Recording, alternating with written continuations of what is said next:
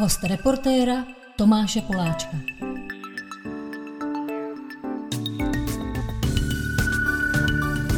Dalším hostem podcastu host reportera je Miřenka Čechová, abych to nepopletl. Jak si říkáte? Režisérka, performerka, spisovatelka, tanečnice.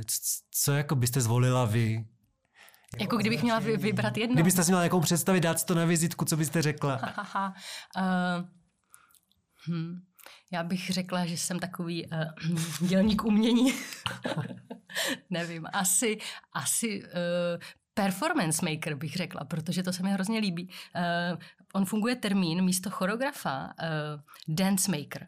Uh, a je to ten, který vlastně dělá choreografii zároveň v tom tanči. Je to ten tvůrce, který se zabývá tím tancem. Ale protože já se nezabývám jenom tancem, ale, ale, ale spíš vlastně divadlem vůbec. Ale zase nejenom klasickým divadlem. Takže ta performance vlastně v sobě obsahuje tohle všechno dohromady. A to maker, že si to člověk musí odmakat prostě. Sám těma rukama a těma nohama se mi tam vlastně hrozně líbí. Takže takový performance maker. Hezký. No, vy makáte. My už jsme se o vás eh, dočetli v reportérovi v roce 2015, to znamená fakt po roce třeba existence reportéra jste u nás měla nějakých pět stránek, ale to jsem nedělal já, to dělal dnes už nežijící kolega Vojta Variš vlastně. Hmm.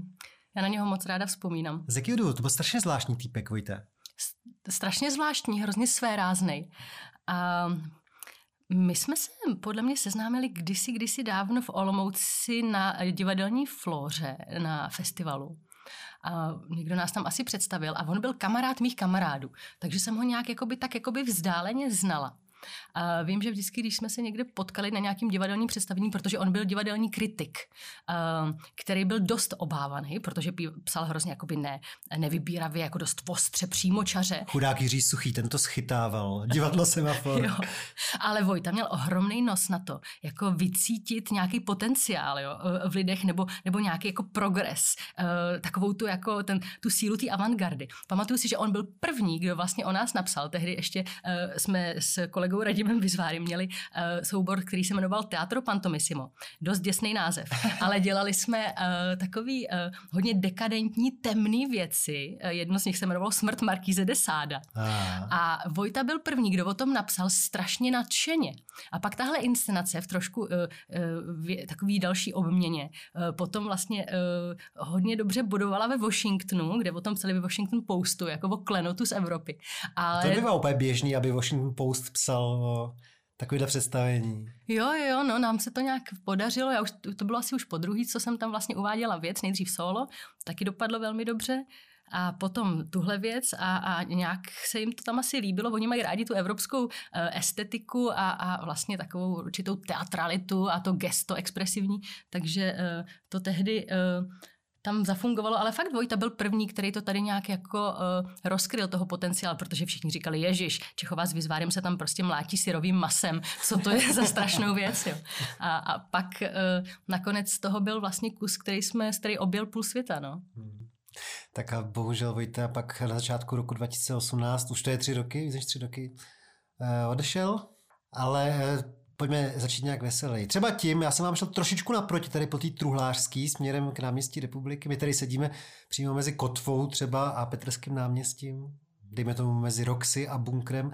Spojuje se vám tady ta oblast zrovna s nějakýma konkrétníma historkama, jako z toho raného mládí třeba? Je to pro vás tady to teritorium kolem reportéra, kolem náměstí republiky něčím důležitý a zajímavý? No tak o bunkru samozřejmě eh, Vím, věděla jsem, ale my jsme tehdy byli ještě docela malí uh, špunti a pro nás to jako bylo, tam chodili ty starý dětci, kterým bylo víc než 25, jo. Jasný, tak to byl takový jako David Koller, že jo. A, a to prostě pro nás jako, to, to už bylo jako jinde. My jsme spíš eh, chodili tady přes ulici do Dlouhý, do Roxy, uh, protože v těch devadesátkách začínal house a začínaly ty house parties. A já jsem chodila na DJ Loutku, na trávu, na ladinu. Zajímavé, jak se dostáváme od Variši k Loutkovi, že jo, to je propojený, že oba dva odešli teda dobrovolně z tohohle světa. Je to tak, no. Takový možná vš- velký idealist. Tráva, tady bydlí kousek odsud, DJ Tráva. Aha, vidíte. Ještě žije. Bezvalný. No a hned v Klimenský, tady v ulici, Aha. tak tam je taková díra uh, do sklepa a je tam uh, taková malinkatá divadelní zkušebna, Aha. kde já jsem strávila třeba z deset let uh, zavřená ve vlhku špíně uh, uh, tém, ve, ve tmě a, a tam vznikly prostě ty nejlepší kusy a strašně to tam miluju a vím, že to tam prostě uh, jeden čas fakt bylo hodně vlhký a hodně temný a studený, ale uh, takhle jsme začínali, no, po takových prostě malých prostorech, který nám umožňovali pracovat uh, v tom divadle. Hele, a to já vůbec nevím, tu taneční hudbu, která, dejme tomu, v té půlce 90. let se stala strašně moderní tady u nás, tak eh, tu jste poslouchala kvůli těm eh, kamarádům v tom prostředí, nebo opravdu jí máte třeba dodnes ráda a posloucháte ji? No tak on ten house je takový veselý. On je veselý a je to taneční hudba. Jo. A vlastně uh, pro někoho, kdo má jako uh, rytmus uh, v těle, tak je to něco, co vás jako nenechá stát. Je to něco, co prostě, když to slyšíte, tak se začnete pohupovat a vlastně nějak jako přirozeně vás to dostává do takového, takového zvláštního tranzu nebo do takového zvláštního jako feelingu určitý pohody, jo, nebo uh, ně, ně, něco podobného. Já, já myslím, že uh, my jsme tehdy uh, si docela i kupovali ty desky a pouštěli si to ale myslím si, že jsme tam chodili převážně, protože jsme byli mladí. Jo. E, takže převážně se jako nějakým způsobem asi vybít a, a rebelovat vůči, vůči určitýmu jako e, dogmatickému autoritativnímu systému a fakt se jako v ten moment jako na těch pár hodin večer osvobodit. Jako co bylo o deset let dřív punk třeba, tak to bylo v tuhle chvíli vlastně pro některé lidi ta ta taneční hudba. A jak třeba, já si, protože uh, to většina našich vzdělaných Eh, posluchačů ví určitě, že vy jste vydala eh, před rokem knížku, která má teda mimořádný úspěch. To jsem čuměl, jsem se dočetl, že má před des, přes 10 tisíc prodaných výtisků. Má. No. Teď už přes 11. A právě, jakože strašně zajímavý ponor eh, do života mladý, malý, mladý baletky. Někde tam popisujete scénu, kdy ta hrdinka vlastně se dostane třeba i na to pódium k tomu Loutkovi podle mě a on hraje z těch vinilů a ona kolem něho tancuje. To se vám stávalo, že jste tam mohla tancovat teda kolem toho DJ na tom pódiu, třeba v Roxy? No to ono to bylo několika úrovňový, jo, to pódium. A vždycky to bylo, že ten velký kotel, tam prostě byla ta většina. Pak tam byly nějaký dvě vyvýšený takový pódíka, hmm. kam se teda dostali ty z toho kotle, který se tam jako vytlačili, ale museli už trošku jako uh, se jako probojovat. A pak takhle přímo pod tím DJem někdy nebo po stranách bylo ještě furt jako jako součást uh, toho pódia, na kterým on stál před těma gramcema, tak po stranách to jako pokračovalo. A tam se taky občas někdo jako vydrápal, no. A tam, uh, jo, tam se nám to kolikrát stávalo, že jsme se uh, v záchvatu naše, naší uh, sebestředné uh, euforie tam prostě vydrali a, a, a tancovali.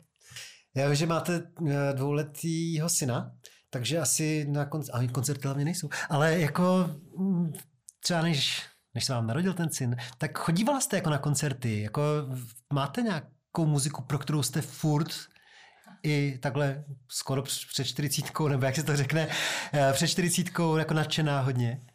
No já jsem trošku marná, protože jako moje hudební vzdělání uh, vlastně... To je Čajkovský hodně. je, končí někde u Schemberga. A uh, prostě uh, já mám ráda new music, jakoby tu novou klasickou hudbu. Mm. Uh, tam mě baví. Miluju jazz, uh, miluju prostě experimenty v té klasické hudbě. A potom, co se týče jako popu nebo jako uh, té současné hudby, tam je ta hrozná mezera. Já bych řekla mezi 50. letama a 2000 tam jako tam zeje propast. A pak až dál, jo, fakt ty synťáky, uh, ta elektronika, ten, ten ambient a tak, to už je zase moje, jo. Uh, takže uh, když mi, to je vždycky hrozně vtipný, uh, když mi někdo třeba dá tričko Iron Maiden a já nevím, co to je. Je, je. Vy jste repovala v nějakém představení vlastně, takže k tomu repu máte ještě nějak blízko. Jo, to k němu mám zase blízko skrze Ameriku. Uh, uh. A se musí říct, že vy jste dva roky byla v New Yorku v Českém centru, programová ředitelka? No, necelý. Uh, roka půl mám jsem závidím, tam byla. To je super práce. Bylo to skvělé, bylo to úžasné, to místo samozřejmě miluju a, a New York jsem měla pocit, že je prostě the place, jako to moje místo, kde mám být. Už nemáte ten pocit? No, v momentě, kdy mám dítě, tak ne. Mhm. Jo, tak to není dítě prostě pro, teda to není město pro, pro děti nebo pro rodiny s dětma. Já sluším, já jsem tady měl Míšu Krásnýho, což je basák od Laca Dečiho, a ten říkal, já se prostě musím vrátit do Čech. Jako vlastně, když tam nebyly kšefty najednou kvůli tomu koronaviru, tak to fakt nebylo místo pro mě, abych tam bydlel na pěti metrech čtverečních ve svých 40 letech s nějakýma spolubydlícíma bez peněz takže se vrátil vlastně muzikant, takhle šikovný uh, basák. No. Je to tak, je to pro mladý, ambiciozní, hodně dravý, ty, co chtějí dělat kariéru a ty, co jsou v pohodě s tím, že budou žít takovej ten jako vlastně single life, hodně našlapaný v tom místě. Mě to hrozně bavilo, bylo to úžasný, ale uh, vlastně jsem zatoužila potom nějak asi zakořenit a zase se vrátit do nějakého klidu, do toho, jako kdo jsem a dovolit si třeba si jako chvilku se zastavit, jenom na chvilku, jenom na chviličku, třeba jenom na pár hodin a to tam nejde. Já nevypadáte moc jako týpek, který by jako zastavoval. Uh, no to ne, mně stačí, mně stačí málo, mně stačí jedno volný odpoledne a už zase můžu jet měsíc v kuse. uh, ještě jsem chtěl úplně na úvod se zeptat a zapomněl jsem na to. Jsem chtěl zeptat, jak vám mohli dát to jméno jako je Miroslava, jestli to správně chápu. To je divný jméno strašně. Já se vám mezi divím, že používáte to Miřenka. To Když jste to jako, teďka provalil, ježiš, to je Mně to připadá jako nejhorší jméno, jako jaký může být vlastně pro ženu, pro dívku. Počkejte, já vždycky hraju tu hru a vždycky na ty rozhovory, protože každý se ptá na to stejný. Si vymýšlím nějakou historku, uh, proč se jmenuji Miřenka, jo? Aha, uh, to a, jsem bez nevěděl. A vždycky tvrdím, že to tak je doopravdy, takže teďka jste provalil, že to tak není. Ne, já jsem pochopil hnedka, že jste Miroslava, jenom jsem si říkal, jak může, jak může nějaký rodič dát svýmu dítěti jméno Miroslava? To je za trest přece, ne? No, teď vám to říkám, proto po deseti nejsem už Miroslava. To je strašný, ne? No, já už nevím, nevím, jak jsme to přerušili k té Americe, my jsme se bavili o něčem úplně jiným, ale já jsem si vás pozval taky proto, že jsem pochopil, že vy to ještě rozvinete, tu knížku. V příštích eh, pár dnech nebo týdnech uděláte pár představení, které z toho trošku výjdou. Hele, ale to je přece šokující, že máte 10 nebo 11 tisíc prodaných kusů prvotiny. Nebo to není prvotina, to je druhá knížka. No jak se to vezme? Já jsem napsala první knížku Miss Ameriku Eh, která eh, je česko-anglická, hmm. je postavená právě na takových kratoučkých povídkách. Eh, myslím si, že jsou takový docela vtipný, hodně popisují vlastně ten svět toho New Yorku a toho velkého světa očima východoevropské imigrantky, která tam bojuje za, za určitý sen, což mimochodem když o tom takhle mluvím, tak zjišťuju, že to je takový moje téma eh, na různých úrovních, jako snaha překračovat sám sebe a dosahovat nějakého ideálu to bylo vlastně i, i, i tam, i to je má vlastně tým z Ameriky, nějak jako začlenit se do toho, do toho velkého světa. No a uh, tak díky tomu uh, vlastně uh, je, jsou baletky druhou knihou, ale vlastně prvním jako románem nebo první takovou seriózní prózou, protože dost lidí bere Miss Ameriku, že to je taková artová kniha, která v sobě mísí fotografii, text a komiks, ale kdyby se poskládali ty um, povídky, nebo kdyby je někdo četl za sebou jenom v jednom jazyce a ne ve dvou, jak to je, tak vlastně on tam ten příběh jako jeden od začátku do konce taky je. Ale je to taková zvláštní kamufláž. Takže uh, no, někdo to bere, že to je první kniha, ale já si myslím, že je to druhá. To je jedno. Každopádně já jsem si pořád říkal, když jsem to četl, do jaký míry vám pomáhal vlastně manžel, protože jsem pochopil, že váš manžel je teda velký znalec literatury, poezie, bohemista, protože ta, nebo vy se smějete, takže není? ne. No ne, protože mi jde o to, že to není napsaný jakoby amatérsky. Je vidět, že ta práce s jazykem tam je jako rafinovaná. Už jenom to, jakým stylem to vedete, že vy vlastně oslovujete tu hlavní hrdinku v druhém pádě. No, v důformě. No, no. To by nenapadlo jen tak někoho, kdo nemá Tím teda... chcete říct, že baletky jsou hloupí? Ne, ne, ale myslím, že takhle uvažuje až člověk, který opravdu je hodně sečtilý a jakože to nepřijde jen tak, aby někdo psal v té, jak jste říkala, důformě? Já mám doktorát. No, to, to, to není zas tak, ne, to, myslím si, že to, že, že, že, že přece nejsem, nebo že, jako co je na tom? Tak dobrý, já se jenom ptám, jestli vám hodně pomáhal manžel. To mě trošku Protože... se mě teda, jako to se mě trošku urazilo. Vypadá to jako. naštvaně. No, no tak... hrozně, já jsem teda dost naštvaná teďka.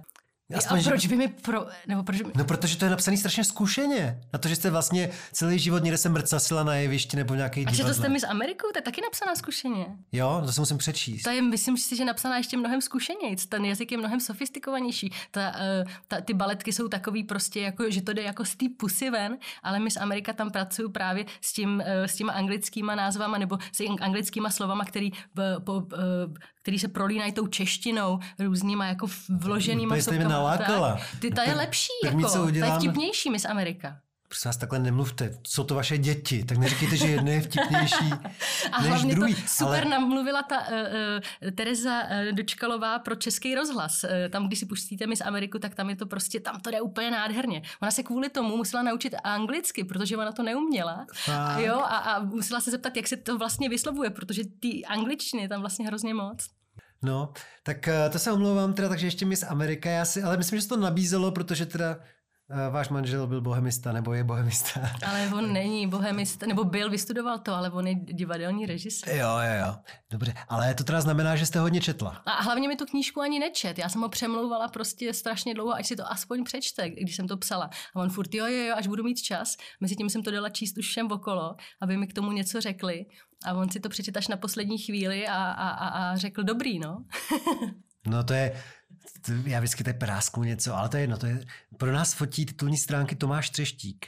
A jako my spolu občas někam jezdíme teda fotit ty lidi, já si dělám rozhovor, on fotí a několikrát řekl, že některé jako knížky od svý manželky Radky nečetl a ona jeho taky nějak je to takový celou divný, až před pár dny jsem pochopil, že eh, jako ten vztah asi nebyl to takový úrovni, že aby si tak jako četli nějak pečlivě ty svoje, ty, ty svoje rukopisy. No. no my si totiž strašně ty věci kritizujeme. Jako, no hlavně divadlo, že jo. Že prostě, eh, jak jsme oba dva režiséři vlastně, tak, tak eh, já něco udělám, pozvu ho na zkoušku a on mi to rozebere úplně do mrtě.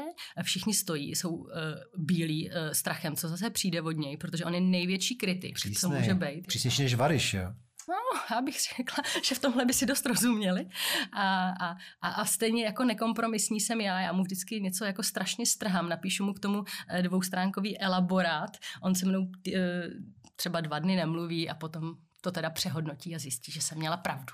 Jako dobrý, eh, dobrý za, jasně, ale za poslední tři minuty jsem pojal ještě větší obdiv k vám teda, protože jste šikovná. Jste to takhle napsala sama, tak jste fakt hodně šikovná a svědčí to o tom, že jste asi fakt hodně četla.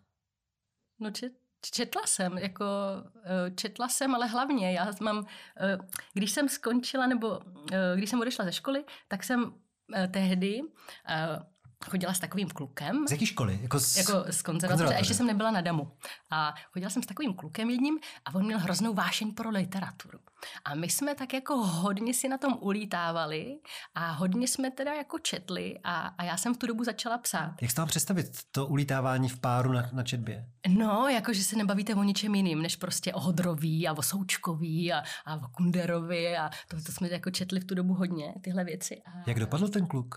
Uh, já si myslím, že v šuplíku má asi pár věcí a já z té doby mám taky v šuplíku pár věcí, povídkovou sbírku a další yes. věci. Takže to jako nebyl první jo, počin tam z Amerika. Potom, já myslel, že no. jste fakt herečka, tanečnice. Ne a hlavně jako já si píšu všechny uh, scénáře ke svým autorským věcem do divadla, jo. píšu si texty.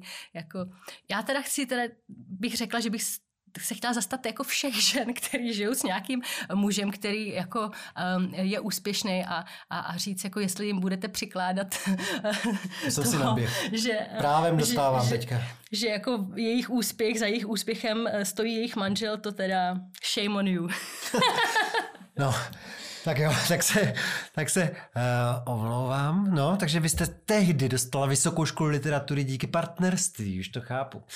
Tak jo, takže loni v únoru nebo kdy loni v lednu to vychází a najednou je z toho bestseller. Ale já jsem teda pochopil, že to vůbec nebylo jednoduchý. Jakože to přijetí bylo teda dvojstraný, že některý lidi vás pláceli po ramenou a po zádech, že jste dobrá. A některý lidi jako vám nadávali za tu knihu. No ale oni mi nadávali ještě předtím, než vyšla. Jo. Oni nikdo nečet a oni mi už, navá, už nadávali. Ten moment... Nemáte nějakou konkrétnější jako vzpomínku, jako že prostě někdo přijde, já se nevím představit, co vám někdo řekl, on ještě tu knihu nečetl a už má potřebu jít proti, takže co... Jo, jo, no protože, tak já jsem udělala jeden eh, podcast, um, který byl podobně vtipný, jako se bavíme my dva. Jak mě tady, mě tady celou dobu nadává, to je vtipný, jo. Já vám ne. No takhle podobně, to v tomhle podobném duchu to bylo. No úplně žlutou kartu jste mi dala. no tak trošku jste si Máte krásnou košili. Žlutou. Eh, no ne, takovou béžovou. No, no, no nic, ale aby jsme, aby jsme od toho neodešli. Tak, eh, protože tohle je hrozně zajímavý. No a oni do dneška mě citujou z toho mýho, jako, eh, z toho mýho forku, jako jak jsem strašně ublížila baletu, jo. Protože jsem tam eh, v ten moment řekla, že se nějak bavili o té přesnosti, jak tam všechno musí být přesně na milimetry. Já jsem říkala, to snad ani není umění, jo, když má takovouhle potřebu té přesnosti a všude teďka běží v těch článkách Čechová řekla, že balet není umění, je to nepřítel baletu. Máme, jo, a teď jedou ty, ty, ty, uh, ty, odsou, ty odsudky a ty nálepky. No a pak jsem ještě udělal... Počkejte, já středuším, to je přece ale starý známý fakt. Já mám odčíma, který je teoretik fotografie a ten mě říkal třeba o Sudkovi, pokud se nepletu, že Sudek se jako naměřil ten záběr dokonalej, ale pak třeba o milimetr ucukl, to není dokonalý.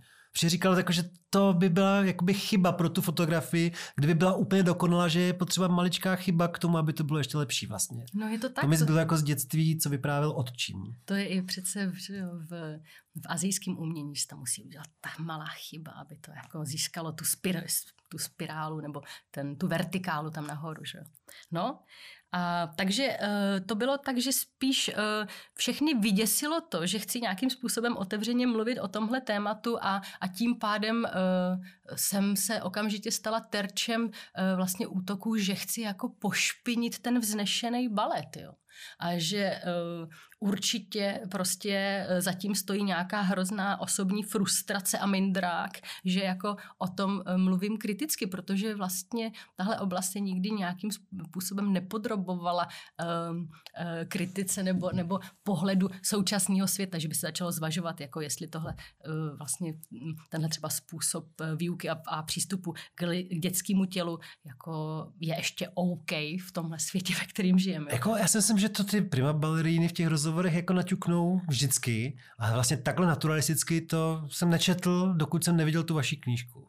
Takhle naturalisticky, že si to umím dneska představit, že poslední, co bych svý dceři dovolil, Naštěstí už je 11, naštěstí už je stará. Přesně. Aha. A určitě, určitě by měla nevyhovující postavu, to je jasný.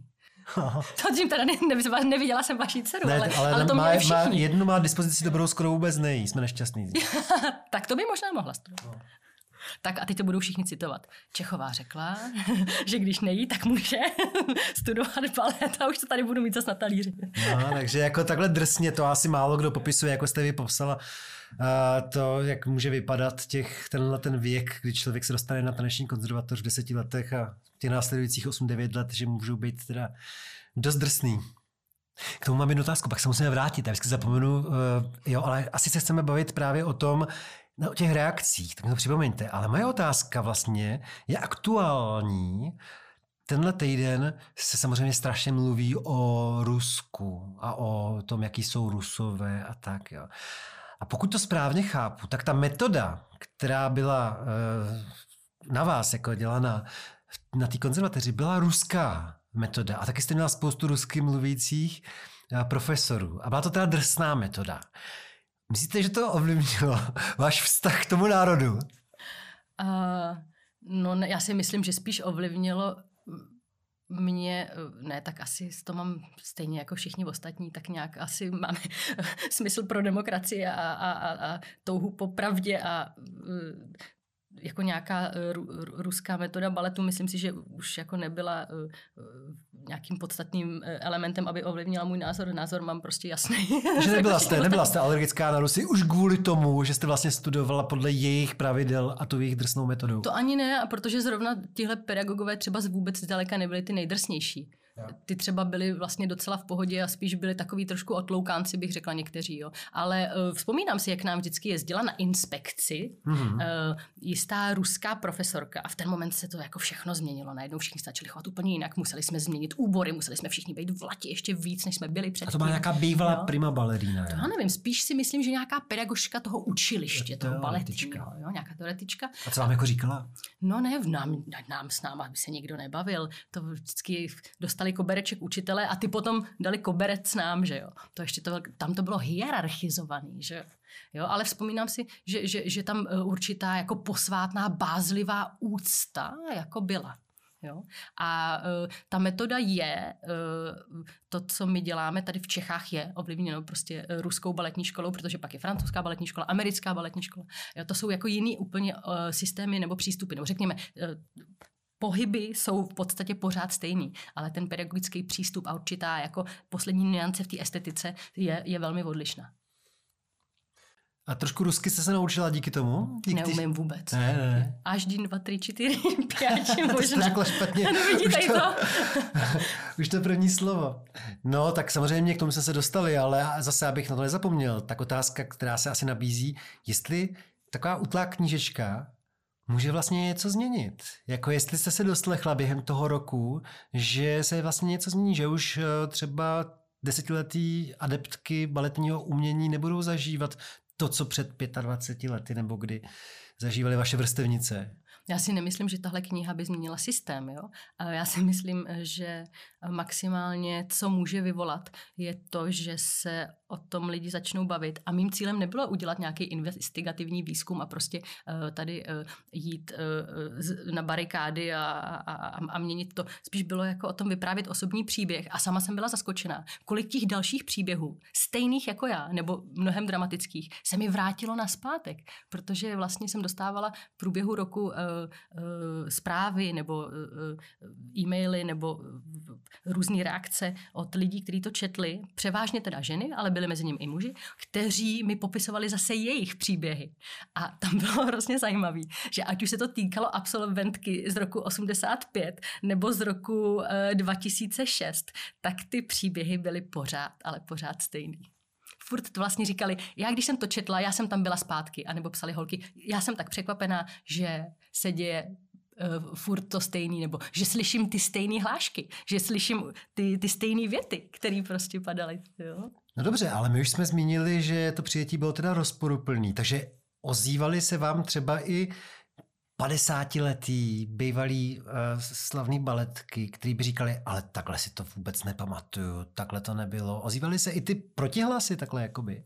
Ne, nikdo uh, z protihlasů mi nenapsal, pokud si vzpomínám nějak. Uh, spíš ta diskuze, no, ono to bylo takhle. Uh, na Facebooku, jak jsou ty, ty bezpečné bubliny těch, tě, na Facebooku, tak tam samozřejmě člověk si dovolí říct mnohem víc, než co si dovolí jako říct do očí. Mě nikdo do očí nic neřekl, ale dočítala jsem se v těch baletních bublinách, kde tam to sršilo a tam ty emoce skutečně vřely a tam si jako ti, ti mistři nebrali ty servítky a tam to jako jelo na hodně osobní, ostrý, jako nenávistný úrovni. Ale to, co přišlo mně, tak to už bylo předseděný tím, že oni ví, že píšou přímo mě, že, že je to nějaká přímá komunikace. A uh, takže spíš to bylo takový jako uh, děkuju za to, že jsem mohla se smířit s nějakou kapitolou svého života, nebo že díky, že už jsem prostě pochopila, že jsem v tom nebyla sama, nebo že jsem nebyla divná sama, nebo uh, nemohla jsem se na balet uh, dívat uh, bez, bez slz a, a teď mám pocit, že už je to trošku lepší. Jo. Byl to spíš tenhle typ komunikace a já jsem totiž když jsem zjišťovala si tak, nebo se tak jakoby bavila se všema a uvědomovala jsem si ty jako statistiky, tak ono těch loserů, jo, já se mezi ně řadím, mezi ty losery, je mnohem větší procento než těch jako úspěšných zářících a, a těch, co to měli jakoby zadarmo a bez bolesti, jo. To je fakt tak mizivý procento, uh, že já bych vlastně řekla, že to je, uh, v tomhle tom je ten žánr uh, hrozně jakoby krutej a nemilosrdný, že to procento těch, kterým se ten sen v uvozovkách splní, je úplně mizivý. No já jsem jednou se bavil s tou Dariou Klimentovou a já jsem pochopil, že i ona po té svý dlouhý a skvělý kariéře byla několik let úplně v háji vlastně.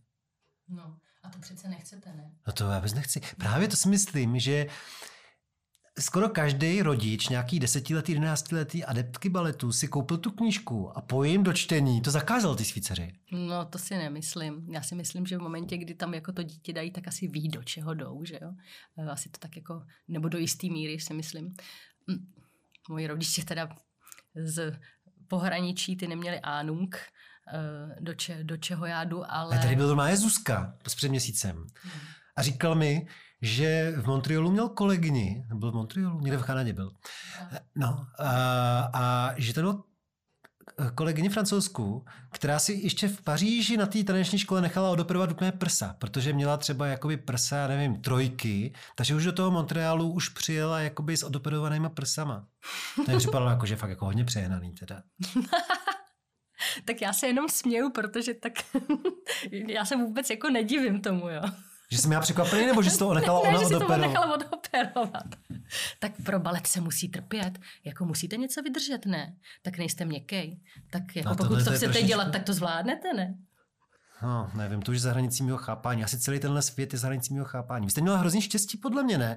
Že přišla pandemie a vy za prvý teda eh, jste měla miminko, takže jako vlastně jste dostala docela čas na, tu, na to miminko.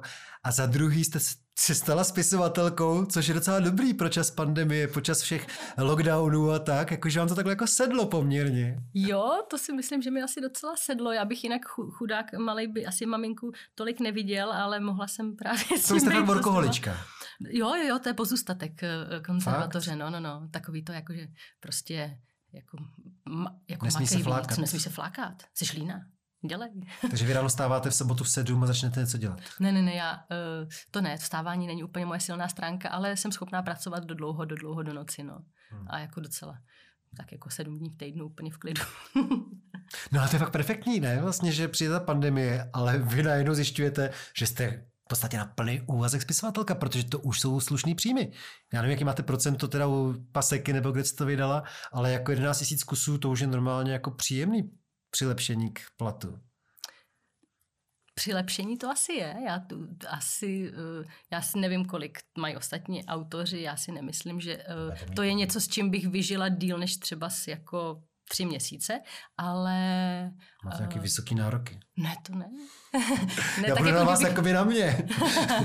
ale, ale já si myslím, že uh, já bych to tak neviděla jako horce s, s touhle s tou uh, spisovatelskou dráhou. Jako já jsem během uh, tohohle lockdownu stačila udělat tři premiéry divadelní, uh, jednu dramatizaci, zdramatizovala jsem Jena McEvena, Je, jakýho? uh, z Kořápku. Jsem ani nečet. To je No. nějaká poslední, ne? Jaká Ne, ne, ne, tak no, jedna z předposledních. Mhm.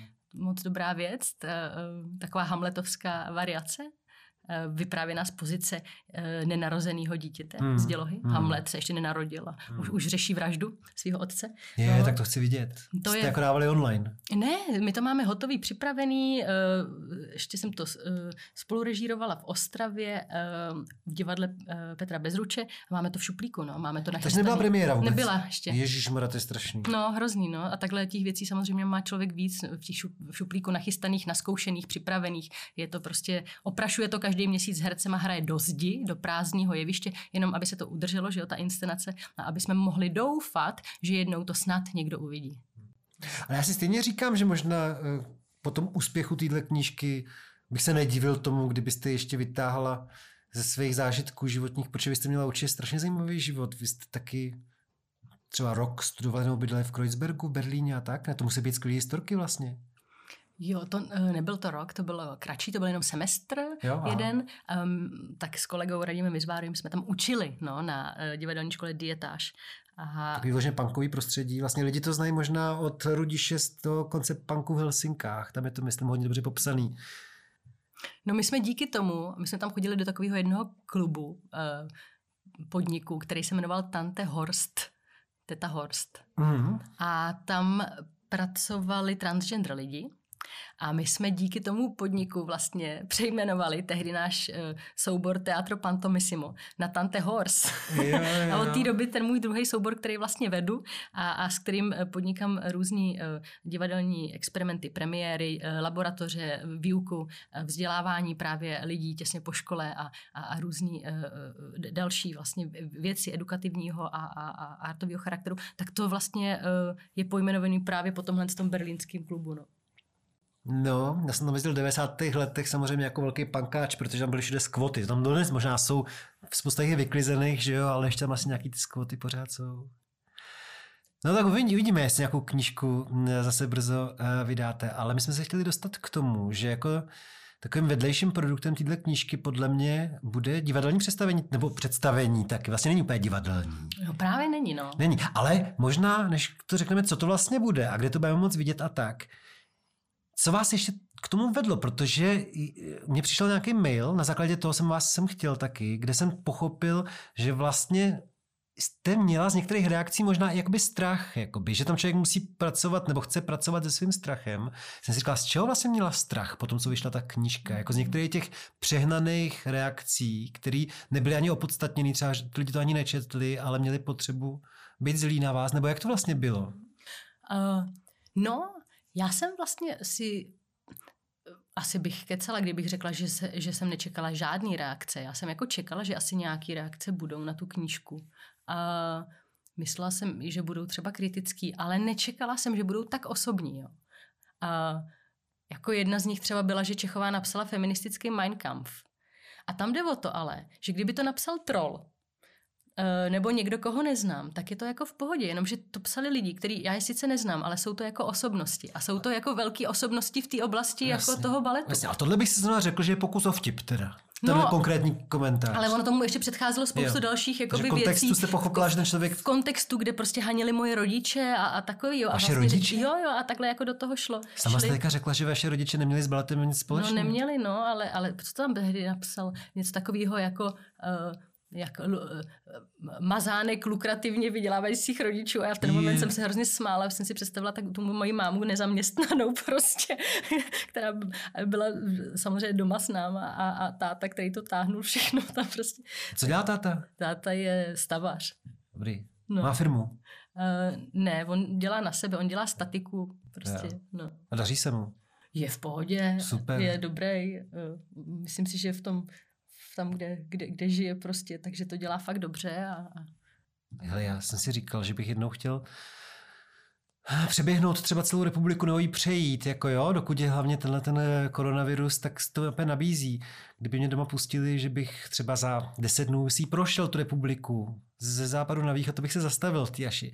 Jo, že bych vyrazil z těch hranic tam nebo z toho trojmezí, nebo co tam je ten šutrák a šel bych takhle někam k Jablunkovu a zkusil být co nejkrásnější cestou a projít celou tu republiku takhle těch, já nevím, 800 kilometrů. Tam je to hrozně zajímavý. Tam je to krásný. místo. No jako by ta příroda je úplně úžasná, ona je fakt netknutá a tam jsou místa, kde to vypadá jak na Šumavě. Prostě no. to jsou hory, my tam máme sjezdovky, tři sjezdovky tam jsou. To město je hrozný, je fakt příšerný. A, to, co tam bylo předtím, to bylo strašně žouku. Až byla bohatý uh, německý město, průmyslový, bylo tam x textilních továren, uh, od tam tu se vyvážel textil do celé Evropy. Uh, bylo tam divadlo, pivovar, no. prostě tam to žilo. Jo. A samozřejmě po válce, po odsunu, eh, co se z toho stalo, postupně to začalo krachovat. Ten úžasný průmysl, který eh, eh, tam fungoval a bujel, tak jako tak skomíral a po vlastně 89 Eh, úplně zanikl totálně. Všechny textilní továrny zkrachovaly, z některých jsou nějaký montovny, a jiný tam jenom chátrají. A pro mě třeba to pohraničí bylo zajímavé v tom, jak tam v těch 90. letech byla ohromná záplava prostě bordelů, prostitutek, Aha. větnamských eh, stánků a tržnic. A v tomhle prostředí jsem vlastně já vyrůstala. Byla tam strašně silná romská komunita, která teda jakoby s ní jsem eh, byla docela dost blízko, protože to byly prostě kámoši z hřiště. A, a, ale jinak to bylo vlastně takový na hranici. Já si vzpomínám, že jsme byli prostě takový úplně vysunutý, jako úplný outsidři s takovou zvláštní jakoby pachutí sto, stopou uh, po těch odsunutých Němcích, jo. A tam zůstávaly ty baráky, uh, v kterých uh, bydleli pofidérní lidi, kteří se tam dostali po válce nějakým způsobem, že jo. A uh, vůbec uh, jako to nemělo, bylo cítit, že tam nežijou lidi s kořenama a s tradicí, jo, kde člověk může cítit určitý bezpečí a kontinuitu, ale že tam prostě je takovým viděděncem úplně každý. Jo. jo, ale to neplatí jenom o Aši, to platí o všech těchto těch městečkách v Sudetech. Já jsem v minulém čísle reportera měl zrovna velkou reportáž z Kašperských hor na Šumavě a několik lidí mi to tam řeklo, je to i tomu článku, že vlastně za těch, kolik je od války, 70 let, se tam ty lidi ještě nezapustili dostatečně ty kořeny vlastně.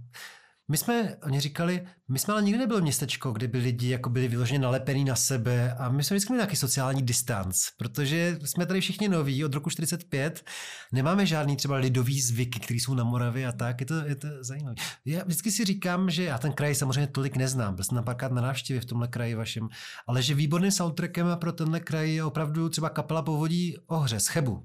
Jakože když je slyším Povodí Ohře, tak mě to tak jako vždycky splyne s tím krajem, když něm jsem vlastně. To ani neznám, vidíte? Já, To a, musíte pop, si já a pop music Povodil, prostě. že si musíte pustit, to je úplně úžasná kapela. Takový fakt starý pankáči, feťáci, ale vynikající charismatický lidi právě z tohohle vašeho, vašeho kraje. Tak mi pak napíšete seznam, co bych měla dohnat v té uh, populární hudbě. A začněte povodím ohře. Jo. Jo? No, takže to jsme říkali to, takže některé tyhle ty ohlasy byly teda neskutečný. Jestli někdo do toho zaplitá, asi z popletení mozku, zaplitá i vaše rodiče, tak to opravdu asi, buď člověk musí mít povahu, kdy to po něm steče, anebo jestli ji nemá, tak je teda v háji. Tak je docela v háji, no. A hlavně mně se tam vlastně eh, stalo to, že mě se, eh, já jsem si myslela, že už to mám jako zpracovaný. Eh, Už jsem dospěla, už je to hrozně dávno. Já eh, vlastně s tou komunitou nemám vůbec nic společného. Já jsem se pohybuju v divadelní oblasti, tam se identifikuju s ní. Jo, a, a myslela jsem si, že tohle téma už eh, jako nějaký vzpomínky že mě to nemůže rozhodit. U toho psaní té knihy jsem se bavila, uh, fakt jsem se smála, protože to je psaný tímhle s tím, jakoby tou, tou lehkostí nebo tou ironií. Ale pak najednou se stalo to, že skrze ty reakce jsem jakoby spojil ten, ten narrativ, který uh, jsem poslouchala prostě těch 8 let v té škole. A to vlastně ty, ty, ty útoky a, ty, a ten, ten, ten atak vůči mě mi jakoby vyvolal ty vzpomínky hluboce potlačený a ty emoce, které vlastně nebyly zpracované, oni byli jenom odsunutý, jenom potlačený, vytlačený vlastně strach. A teď vyhřeznul ten totální strach, kdy já jsem si vzpomínala, jak já jsem stála prostě eh, v té škole jak jsem se třásla strachy, protože jsem věděla, že nade mnou má někdo moc a někdo prostě na, na, o mě rozhoduje a rozhoduje o mým osudu. Jestli jako to bude palec nahoru nebo palec dolů. Jestli mi jako dovolí pokračovat, anebo nedovolí pokračovat. Jo. A to, když je člověk jako vlastně v tom dětském věku, tak ta autorita má jako neuvěřitelnou sílu jo, a hrozně se jako vpisuje do té jako dětské duše. A i když se s tím ten člověk nějak vyrovná postupně, tak nějaký jako hluboce potlačený šrámy tam zůstávají. A vlastně skrze jako ty útoky, které měly stejnou strukturu těch věd, stejný prostě intonace, stejný vykřičníky na konci, mi tam jako přišel ten náraz z toho minulostí. A já jsem vlastně zažila něco, jakoby návrat do stavu toho vyděšeného dítěte. Fakt, na to totiž vůbec nevypadáte. Vy vypadáte jako, že jste strašná optimistka. Jo, to já jsem optimistka, ale to se nevylučuje prostě s tím strachem, jo. A taky se to ani ne- nevylučuje s určitým humorem, jak k tomu jakoby přistupu, ani s, to, jakoby s tím odstupem, jo. To jsou někdy momenty, které vás prostě zaplaví a jako najednou stojíte a máte pocit, že máte infarkt a nemůžete dechat, jo. A fakt je to jako náběh na tu panickou ataku, kterou jasně. jako eh, člověk uh, uh, může mít a vůbec neví z jakého důvodu. A já jsem uh, si to nedokázala spojit, ale spíš jsem začala pátrat potom a říkala jsem si, odkud se ten strach bere? Teď to je úplně nesmysl. Tady někdo prostě napsal pár věcí, jako o mě na Facebooku, jo, není to hezký, jako, ale proč bych se z toho měla takhle jako hroutit? Je to ta panika teda prostě, jo? Taková... Ale zvláštní druh paniky, přesně tak. A já jsem si říkala, ty, co to je? A musela jsem vlastně jít jakoby krok po kroku a jako vlastně znovu se vrhnout jakoby do té mezery tam, eh, eh, která se tam do té rány, do té propasti, která se tam jakoby objevila a, a, a, a, a hledat, kde ten strach jako odkud se bere, kde, je, kde má ten zdroj a kde má to uh, uh, zřídlo. A vlastně o tom jsem udělala to představení nějakým způsobem, protože jsem zjistila, že to je téma, který máme my všichni společný a že se netýká jenom mě, že se to týká všech ostatních, který prožívají nějaký podobné věci v dospělosti taky. No, tak tohle bych chtěl slyšet, jako nalákala jste mě už dostatečně, ale pojďme to říct ještě konkrétně. To představení se bude jmenovat metabaletky. Protože je to takový metatext vlastně. Jo.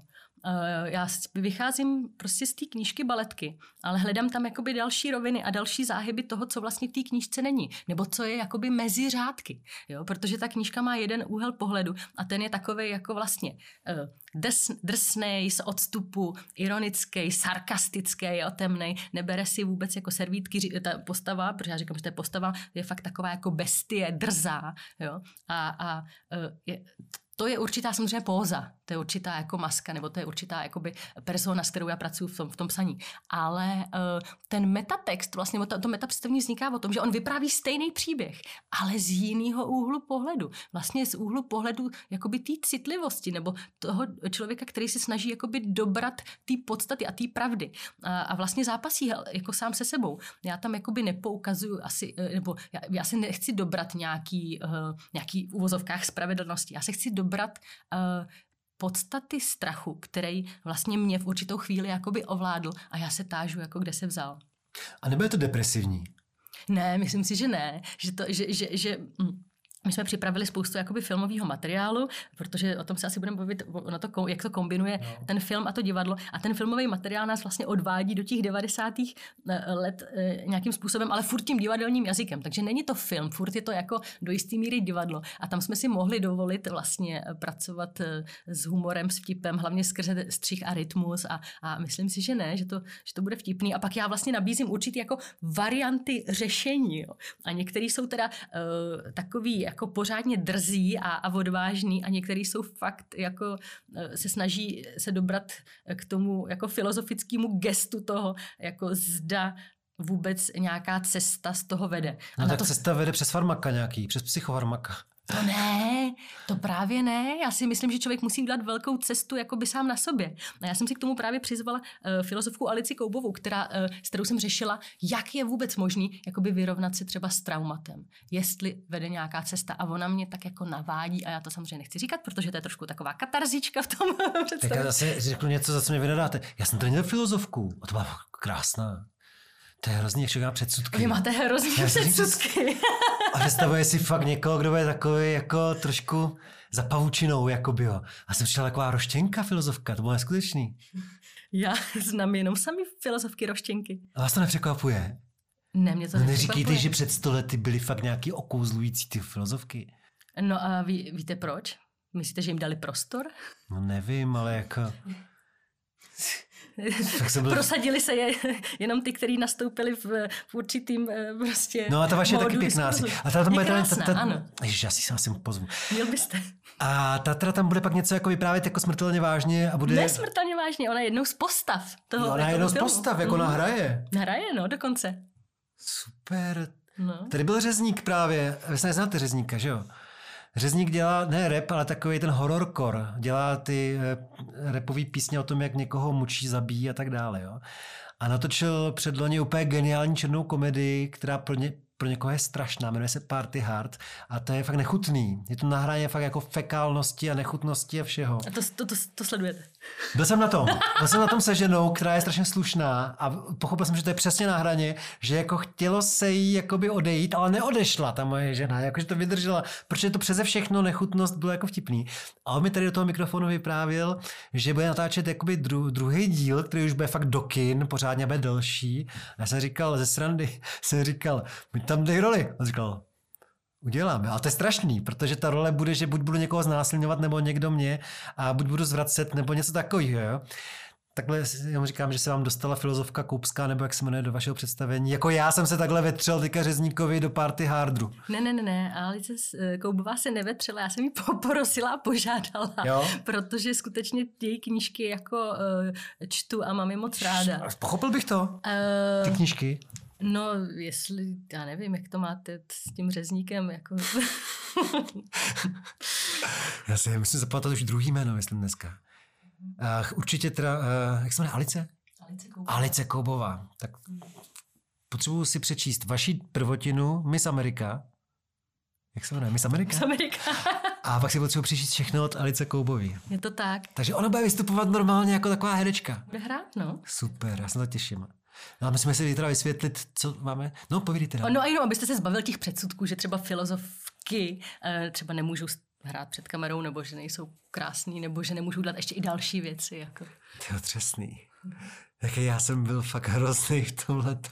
Do svých 40 několika let jsem normálně takhle podceňoval krásu filozofů. Uf, tak to jsem ráda, že jsem u toho teď. Teda. Já jsem si ale myslel dokonce, že ani filozofové nejsou nějak esteticky úžasní lidé. Takže to není jako genderový. Ale vy taky hrozně trpíte předsudkama, to je to stejné, jako když se říká, že baletky jsou hloupí, nebo herečky. Tak to jsem si v životě nemyslel, že jsou hloupí. No.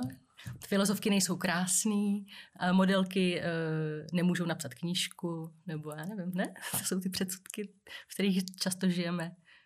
Romové kradou. Ale... Ne? Pak nekradou. ne, ale od našeho rozhovoru si na to dám, si na to dám obrovský pozor. No ale tak dobrý, dostáváme se k tomu. A to mě fakt vysvětlete, protože já sám to nevím. Z čeho to je vlastně, nebo jak uvažujete při té tvorbě, z čeho to je jako složený, jo? protože člověk by očekával, že to bude něco mezi teda pantomimou, baletem a takovým intelektuálním divadlem, ale to asi není úplně pravda. tak já v první řadě chci, aby to diváky bavilo. Takže přesně tohle neudělám. Ale, ale uh, zabývám se už dlouho tím, nebo dlouho, celý tenhle rok, jak vlastně uh, fungovat uh, v tom živém umění v momentě, kdy prostě není uh, možný to živý umění dělat. No. A přenášet divadlo formou prostě streamování na obrazovku počítače je prostě strašná nuda, je to nezáživný, celý ten význam a smysl divadla padá, duch, nedá se na to koukat, je to neukoukatelný. Jo. To znamená, že se musí dělat úplně jako jiný tvar, ale zároveň to není film. Člověk nemůže najednou z ničeho nic jakoby vystřihnout film a ani nechce, protože vlastně tam zase chybí ten živý kontakt. Takže já jsem přišla s takovou zvláštní fúzí nebo formou, já tomu říkám, že to je hybridní forma, která uh, v sobě kombinuje věci, které jsou předtočený, filmový materiál, který je poměrně realisticky zasazený do uh, kontextu knihy, baletky. Čili vy jste natočili s malý filmík. Takový, no, takový jednotlivý scény, které jsou tak prokládaný divadelníma scénama. Do toho půjdou divadelní scény, které se dějou v divadle přímo, nějakým způsobem přináší právě ten pohled, ten nadhled, proto je to takový ten metatext nad těma baletkama. A ještě mě tam ale zajímá ten, uh, ta další rovina a to je ten živý divácký kontakt, protože divadlo je právě přesně o tom, že tam přede mnou sedí uh, ten živý člověk a já můžu fungovat v reakci na něj. Můžu, můžu nějakým způsobem reagovat a, a měnit to, co dělám v závislosti na něm, nebo alespoň cítit tu jeho přítomnost a být nějak jakoby napojená na něj. No a proto jsme vymysleli, že tam ještě bude chat s divákama. A budu mít telefon a, a budu mít svoje telefonní číslo. Pro ty, kteří nechtějí chatovat přes uh, YouTube, tak mi můžou poslat SMS nebo mi můžou přímo zavolat. A to bude to číslo, z kterého jste mi dneska volala? Ne, to bude jiný číslo. to bude jiný číslo. A, a e, já vlastně chci fungovat uh, takže není to pro ohromnou masu lidí, ale chci to minimalizovat tak, aby vlastně každý tam měl nějakým způsobem prostor uh, buď třeba poslat zprávu, když bude chtít, nebo Já napíšu tý Alici sdílet, zprávu. no můžete, nebo sdílet svůj příběh, nebo se i třeba na něco zeptat. A, Počkej, a vy nebudete hrát? no budu hrát. A do toho budete číst ještě mobil. Uh, no a mám tam části, kdy vlastně chci nějakým způsobem reagovat na tu zpětnou vazbu, který, kterou ten divák jako posílá. A zároveň u toho běží vlastně chat k, na, YouTube, kde i všichni uh, ostatní můžou mezi sebou diskutovat o tom, co vidí, můžou šerovat svoje, svoje pocity nebo myšlenky.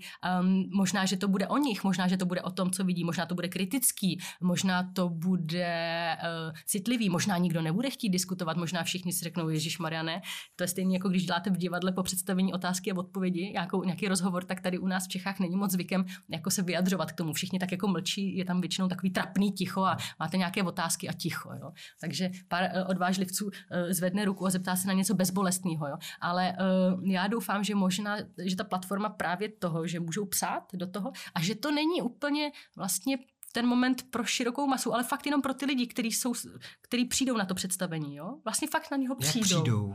No, uh, oni se rozhodnou, že v tuhle dobu, protože to začíná v konkrétní čas, Řekněte mi teda rovnou, řekněte ty data, jestli jo. si pamatujete. Tak 3., 4., 5. a 6. května, čtyři dny za sebou, v půl devátý večer začíná divadelní Mhm. Představení. Jak se k němu jakoby připojím k tomu? No vy se třeba hezky oblíknete, vezmete si eh, košili, uděláte si eh, kafíčko nebo si dáte skleničku vína, eh, zapnete si YouTube s linkem, který dostanete v odkaze, když si koupíte lístek, nebo si ho možná nekoupíte, nebo možná vám ho někdo Koupím, dá. kolik to stojí?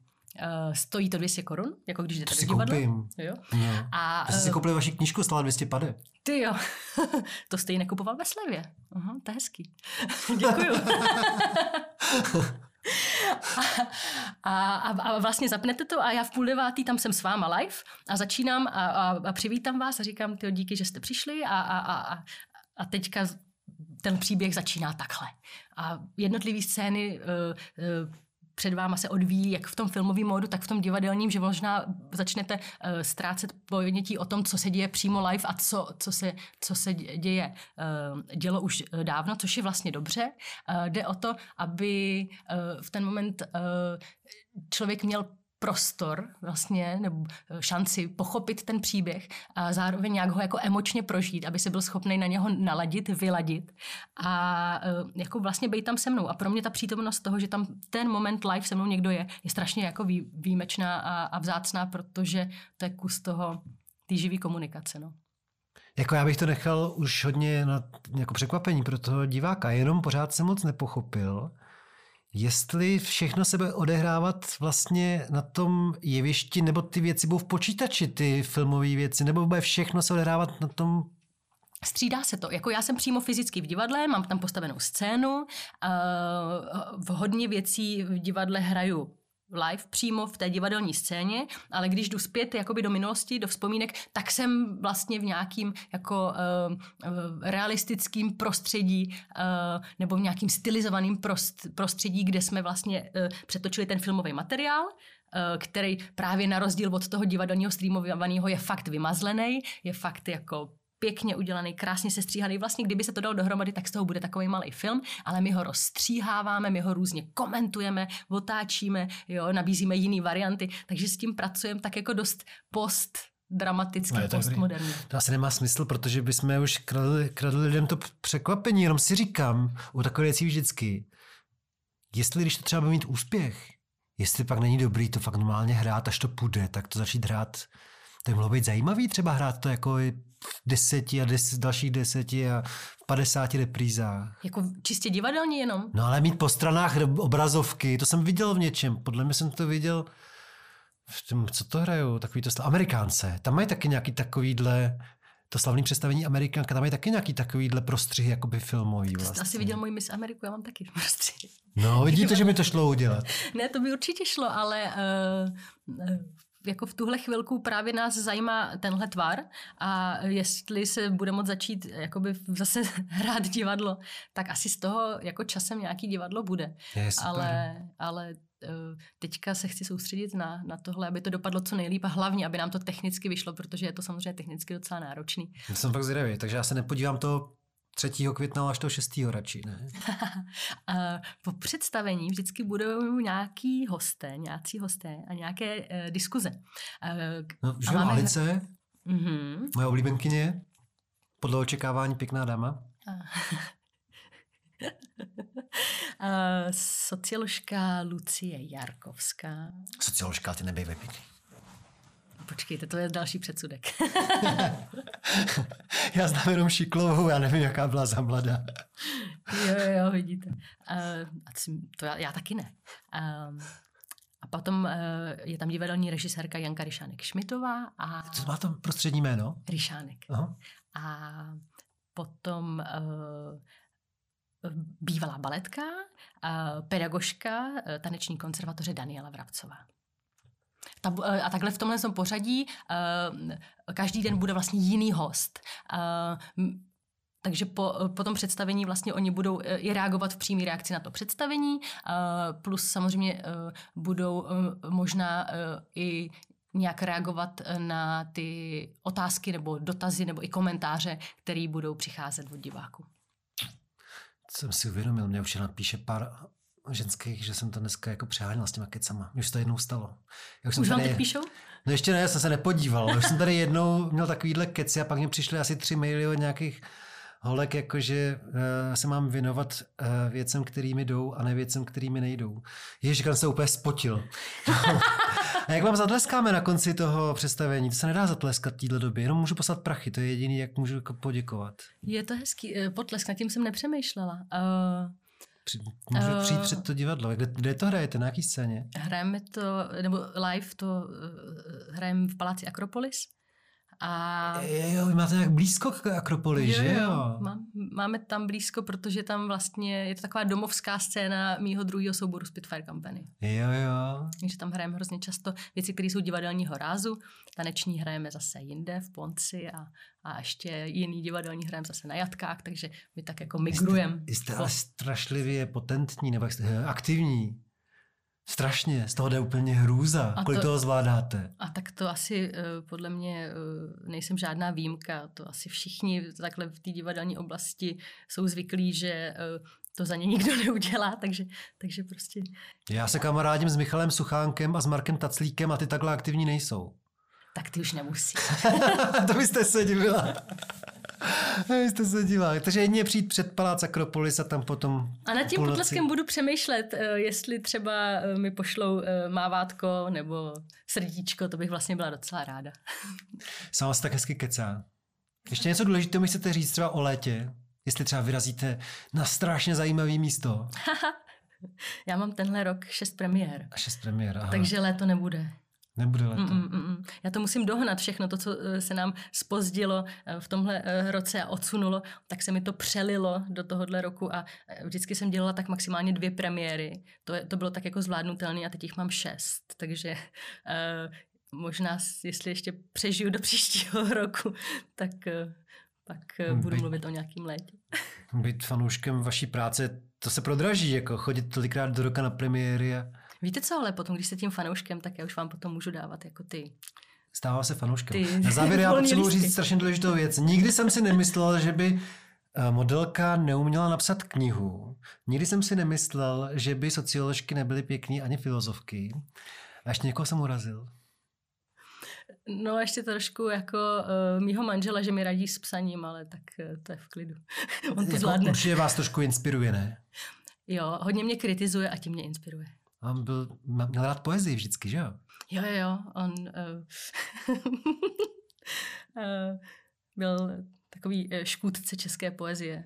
Uh, zatímco já pravděpodobně teďka budu mít nálepku škůdce českého baletu, takže my jsme se tak... Jako... A, a koho zařízl v české poezii?